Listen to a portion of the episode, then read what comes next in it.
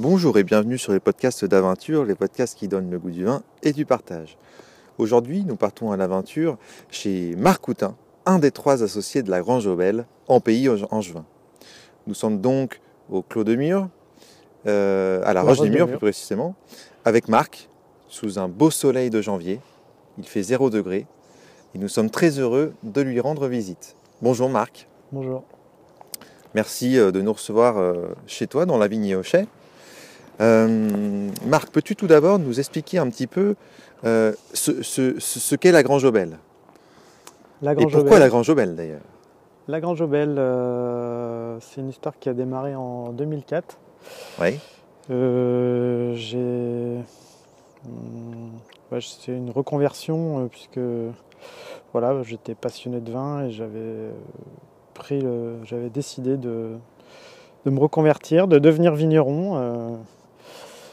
Euh, j'étais employé dans un grand groupe auparavant et j'étais un peu en recherche de sens et d'identité. Et du coup, je me suis dit que ça pouvait être un, un métier pour moi. Tu faisais quoi? Euh, J'étais géologue dans l'industrie pétrolière, mais bon, c'était il y a très longtemps. Donc la, géologie te sert, te sert, toujours alors? Du coup. Euh, oui, un peu, un peu. Après, c'est vraiment euh, très éloigné de, de ce qu'on peut faire au quotidien dans, dans un vignoble, mais ça m'a probablement servi. J'espère en tout cas que j'ai fait les bons choix en termes de, de terroir et, et, de géologie pour trouver des vignes. Donc c'était en 2004.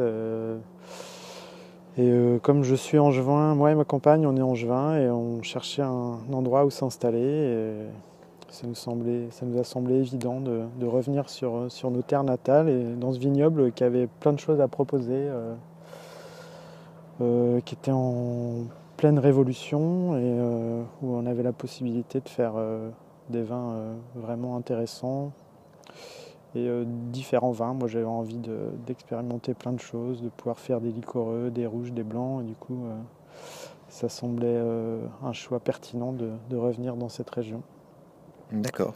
Et voilà, ça s'est concrétisé en 2004 par l'achat d'un vignoble de 9 hectares et demi. voilà, c'était un coopérateur qui, qui arrêtait. Mhm. Et, c'était le, démarrage de l'aventure. Donc, es deux, donc comme dit dans l'introduction, tu es un euh, des trois associés. Euh, tes deux autres euh, partenaires sont, étaient aussi dans le vin? Enfin, étaient dans le vin ou c'était aussi des reconversions? Alors, ben, les partenaires, ils se, sont agrégés au, fil de, l'aventure.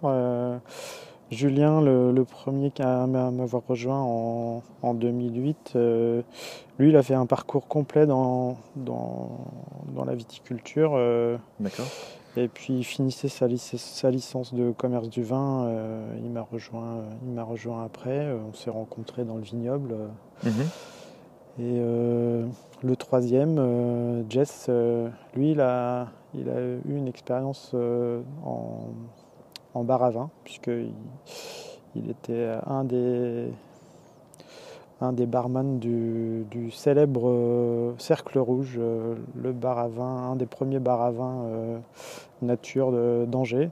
Et puis, et puis il nous a rejoint en, tout d'abord en, tant que salarié en, 2010 ou 2011, et puis après il, a intégré la structure en, 2016. Voilà. D'accord. Alors, donc 9 hectares 5, pourquoi avoir donné ce, ce nom de la Grange Aubel?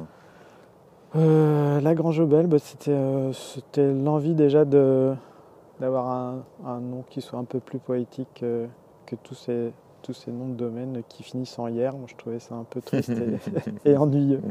Et, et, en fait, c'était un petit clin d'œil à mon passé parisien. Euh, voilà, il y, a, une rue dans, le, dans le 10e arrondissement, la, rue de la Grange Aubel, qui est pas très loin du, du canal Saint-Martin. voilà, c'était un, petit clin d'œil. Une rue que tu affectionnais Ouais, voilà, moi j'ai habité près du canal et c'est une, rue, euh, c'est une rue voisine de, celle où j'habitais.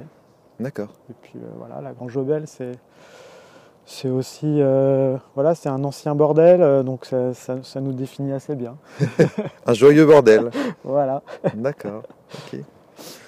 Alors en termes de, en termes de vignes, tu, tu, vous, vous travaillez bien sûr le, le chenin, mais vous travaillez aussi d'autres cépages. Oui, alors le, alors, le vignoble aujourd'hui, ben, à l'époque quand on l'a repris, c'était un, un, un, encépagement majoritairement rouge. Euh, après, on, on a, on, a, beaucoup travaillé à le restructurer. Euh, bah, là, on est à la Roche de Mur. Euh, c'est un vignoble qu'on a entièrement replanté en 2013. voilà, parce que notre cépage emblématique, c'est évidemment le chenin, et on, on avait à cœur de, de pouvoir euh, proposer des vins de, terroir avec une, voilà, une identité forte euh, comme, sur, euh, comme ici, sur ce terroir. Mhm.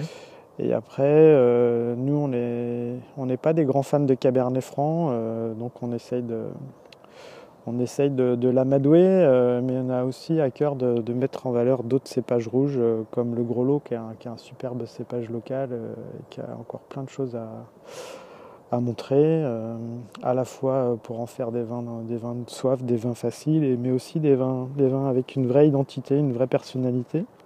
Qui nécessite plus de temps? Euh, Pour en faire des... Bah, ça dépend aussi du terroir. Enfin, on peut forcément... c'est un cépage qui est productif, donc s'il est, s'il est sur des, des, terroirs profonds, forcément il va, il va plutôt avoir tendance à faire des vins légers, faciles.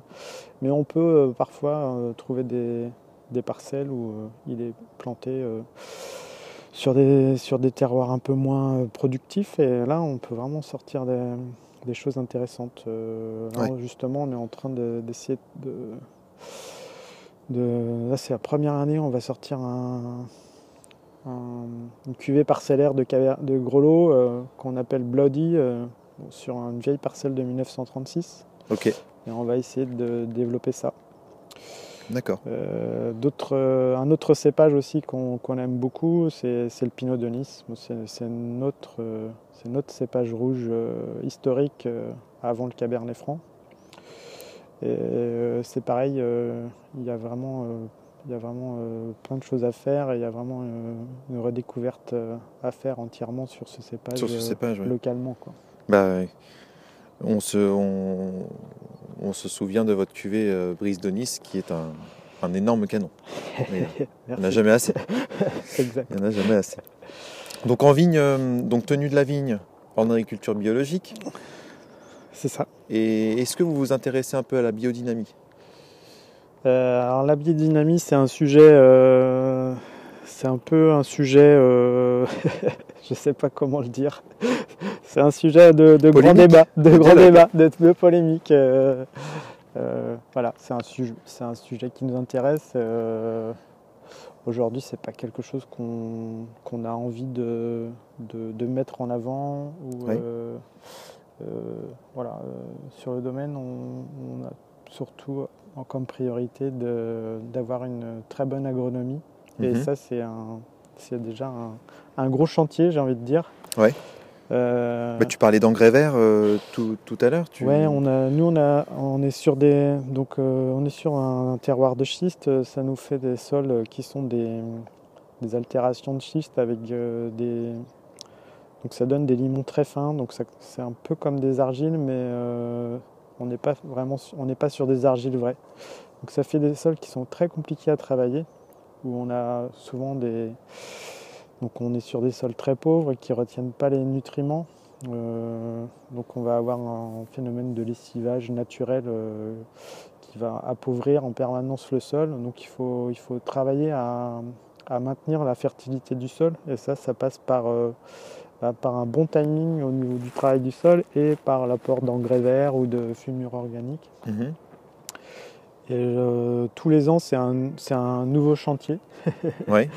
en, fonction de, bah, en fonction de la météo. Euh, et euh, on est encore en train d'essayer de, progresser sur, bah, sur l'implantation de nos engrais verts, l'enfouissement.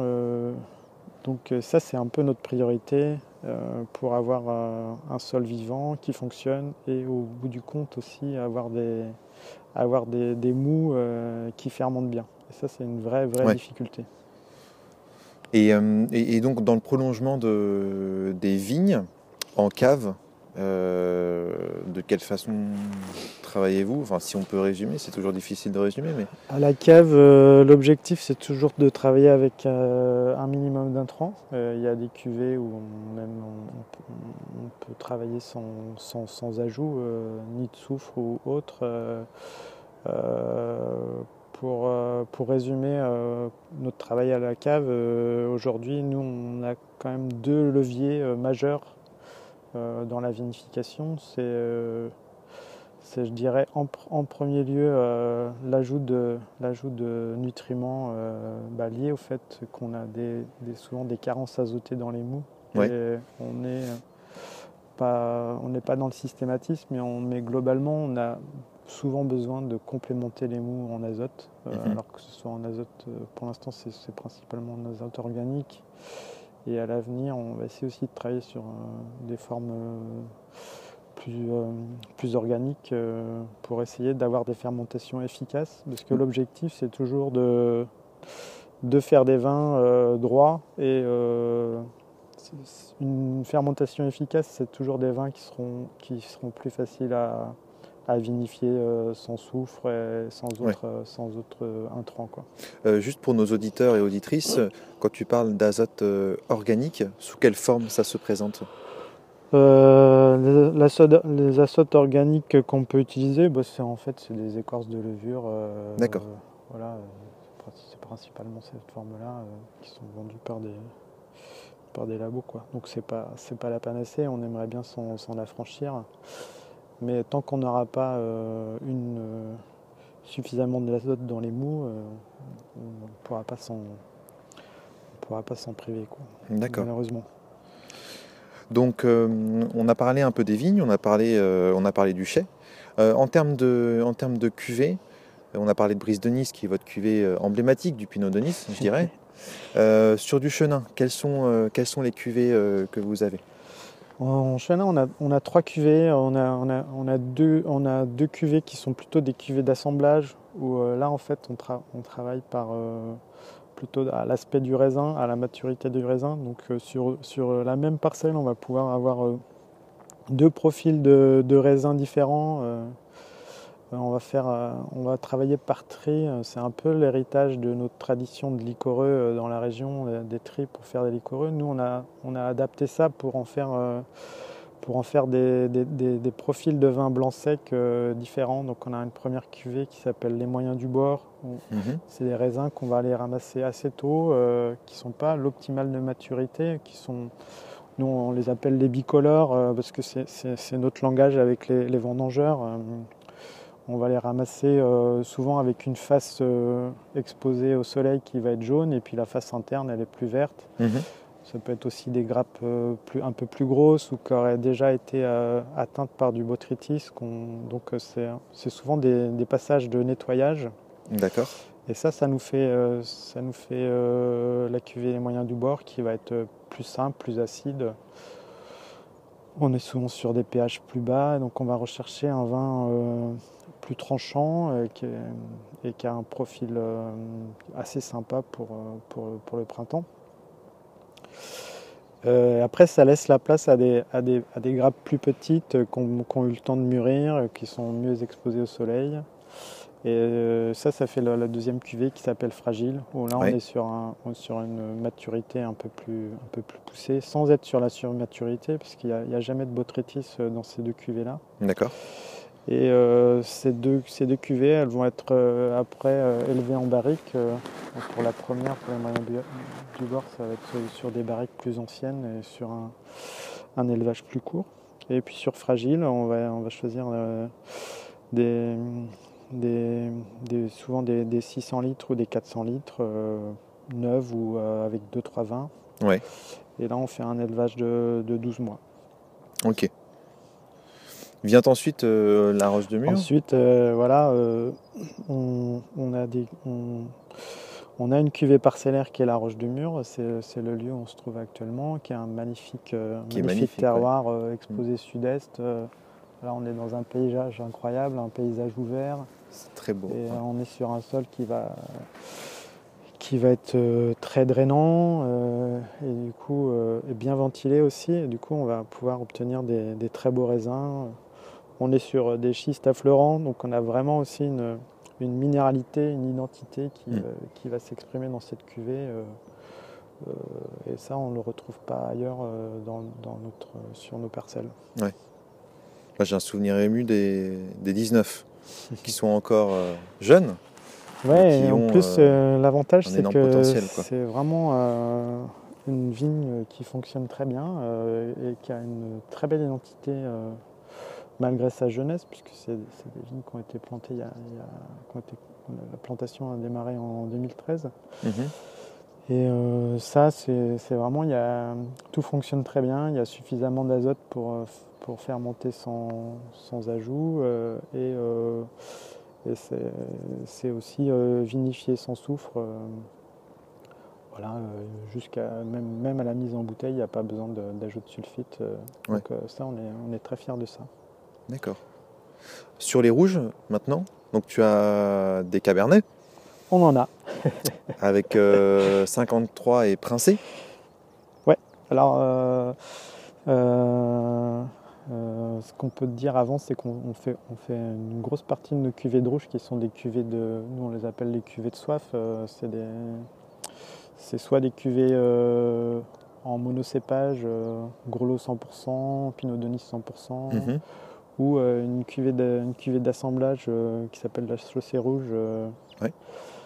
Ça, c'est un peu notre best-seller. C'est un assemblage, euh, c'est des macérations carboniques sur des gros lots, des cabernets francs et des cabernets sauvignon. Mhm.